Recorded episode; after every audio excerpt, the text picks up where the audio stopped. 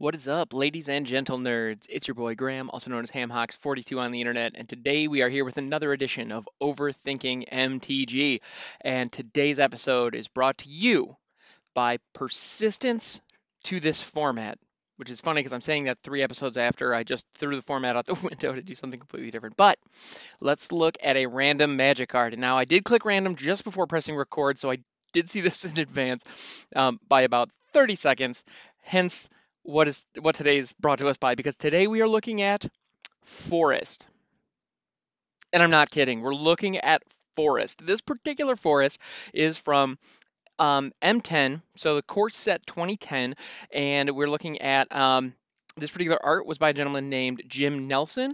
It is actually really lovely art, I have to say. Um, and we're probably going to talk about that like quite a bit because, um, man, we're less than a minute in, and I have to fill at least 10 minutes talking about this particular land or whatever comes to mind. So prepare for the tangents, brace yourself. So the artwork here is pretty lovely. It is very much um, showing a kind of moss covered, what looks like maybe a large oak tree, a very large, very gnarled um, tree that is also very very old. The sense of um, the sense of age is very real here and that's kind of fun. It's it's showing um, i would imagine see this i wouldn't be surprised. This picture looks to me like the covers like the alan lee covers of um, of the Lord of the Rings novels. Like if you were to tell me that Merry and Pippin were on the other side of this tree taking a nap right now, I'd buy it. You know, it looks like um, what I would envision for Old Man Willow. You know, that kind of a look. Although it's not, it doesn't appear to be a willow tree. Um, I don't, I'm not, uh, you know, I'm certainly not an uh, arbologist, herbologist. Uh, I'm not from, uh, and for the life of me, I cannot think of the name for a scientist who studies trees. Um, and I don't know why that's escaping me so much, but here we are. So yeah, so it's a fun, um, it's an interesting look.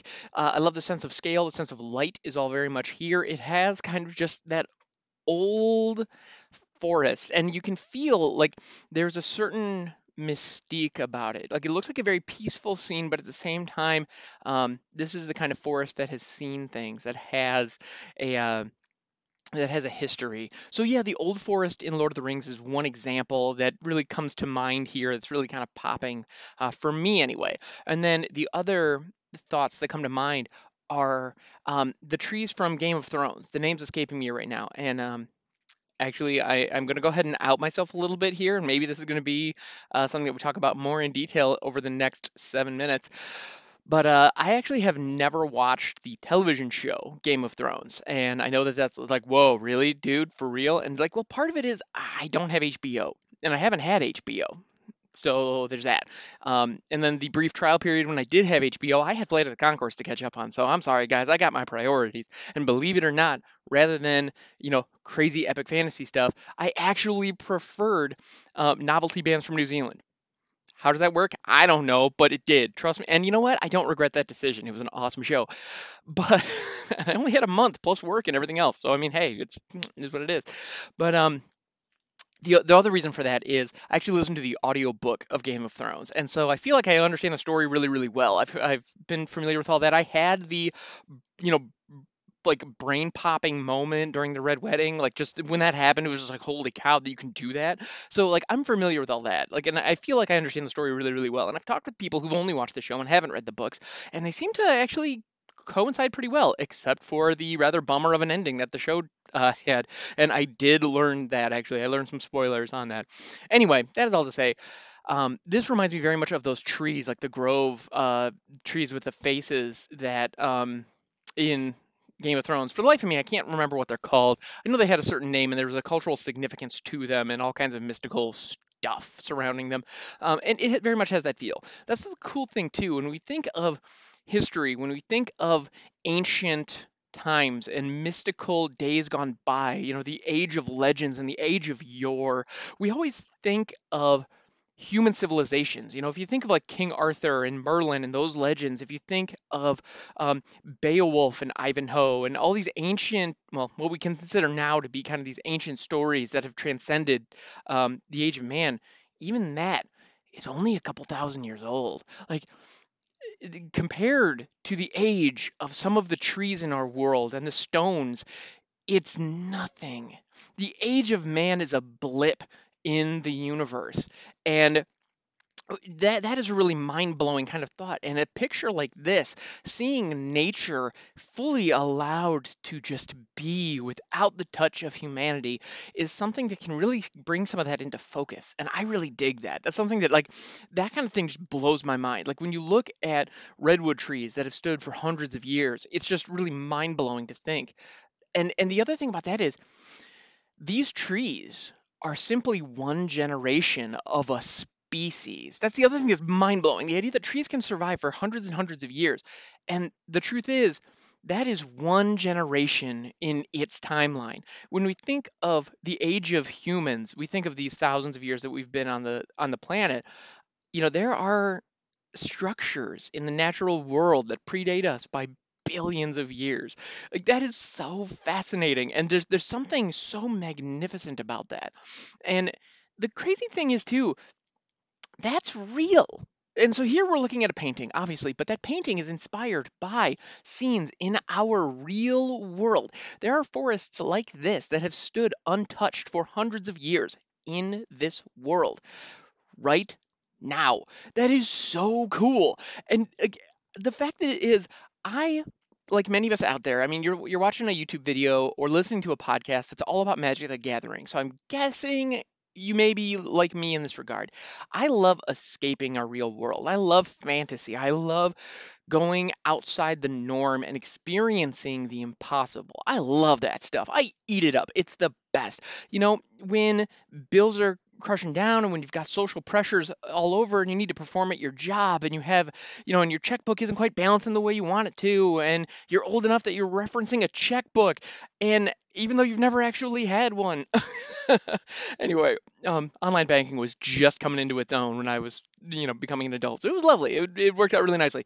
Um, yeah, and so um, anyway, that, that's a little bit of a tangent, but the, the whole idea is it's very easy and fun to escape into the fantastical, the the the bizarre, the weird, the impossible, and then w- when you step back and you realize that there are ancient civilizations, there are mysteries, there are unsolved truths, there are there are mystical powers in our world beyond our understanding. And you think of something like oak trees, if you think of something like redwood trees, if you think of these things that have been around for hundreds and hundreds of years and have been a species that have been on this planet for potentially millions of years, and those huge realities, those are real. Those are real things.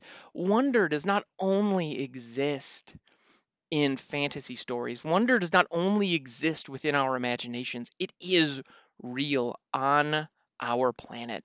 And I just find that absolutely fascinating. In addition to forests, in addition to trees, in addition to rocks and, you know, geology is one of those fascinating things too. If you look at um, there's the when you actually start digging into our world, some of the stuff you can see is phenomenal. But the other thing that I've always found fascinating is our oceans. The fact that we have like 70 plus percent of our world is covered in this particular mass and we've explored what like 10% of it? And in those 10% we found giant monsters. Like we know there are giant monsters in our ocean right now.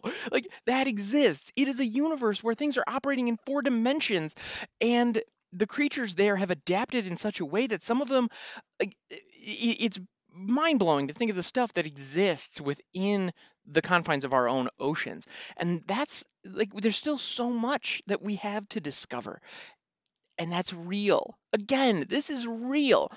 Science and science fiction and fantasy, for that matter, are all touching in the same realm. They're all they're all feeding into the same element of the human condition, this desire to see the wonderful and that's something that is truly fantastic. And I know that I personally want to experience that more. I want to experience real scientific discoveries and learn about the world as it is today because right now, for the majority of my life, I've been escaping into fantasy worlds. That has been my wonder of choice. And there's nothing wrong with that. it is a beautiful thing to do, and I'm going to continue doing it. I'm going to keep playing Magic the Gathering. I'm going to keep playing yeah you know i'm going to keep streaming on twitch i'm going to keep showing up to this um, to this show but at the same time why not sprinkle in some scientific journals? Why not look at some of the discoveries out there today? I've actually been a long-time listener of Radiolab. They're not, um, you know, they're not covering this at all, but I just want to say, um, you know, Radiolab's a podcast that's all about science, science and discovery and history and basically anything that any piece of curiosity that you have. And um, I've been listening to them for years. They put on a phenomenal show. Go check them out if, if you're not familiar already. I know they're wildly popular. Um, but it's just anything that makes you go, huh? They could explore that. And I would just highly recommend that you find those people who are naturally curious and surround yourself with them because you'll learn some really, really cool stuff. All right. Well, and we got all there. Uh, we got there looking at a piece of artwork on a basic forest from Core Set 2010. So this has been fun, guys. Thank you so much for hanging out. It has been an absolute pleasure. I think this is the third, maybe fourth time a basic land has popped up, and I'm committed to this format. You know, on episodes when I do this format. If it's random, it's going to be whatever lands on the first one. So thanks for sticking with me, guys. This has been an absolute pleasure as always, and I will catch you next time.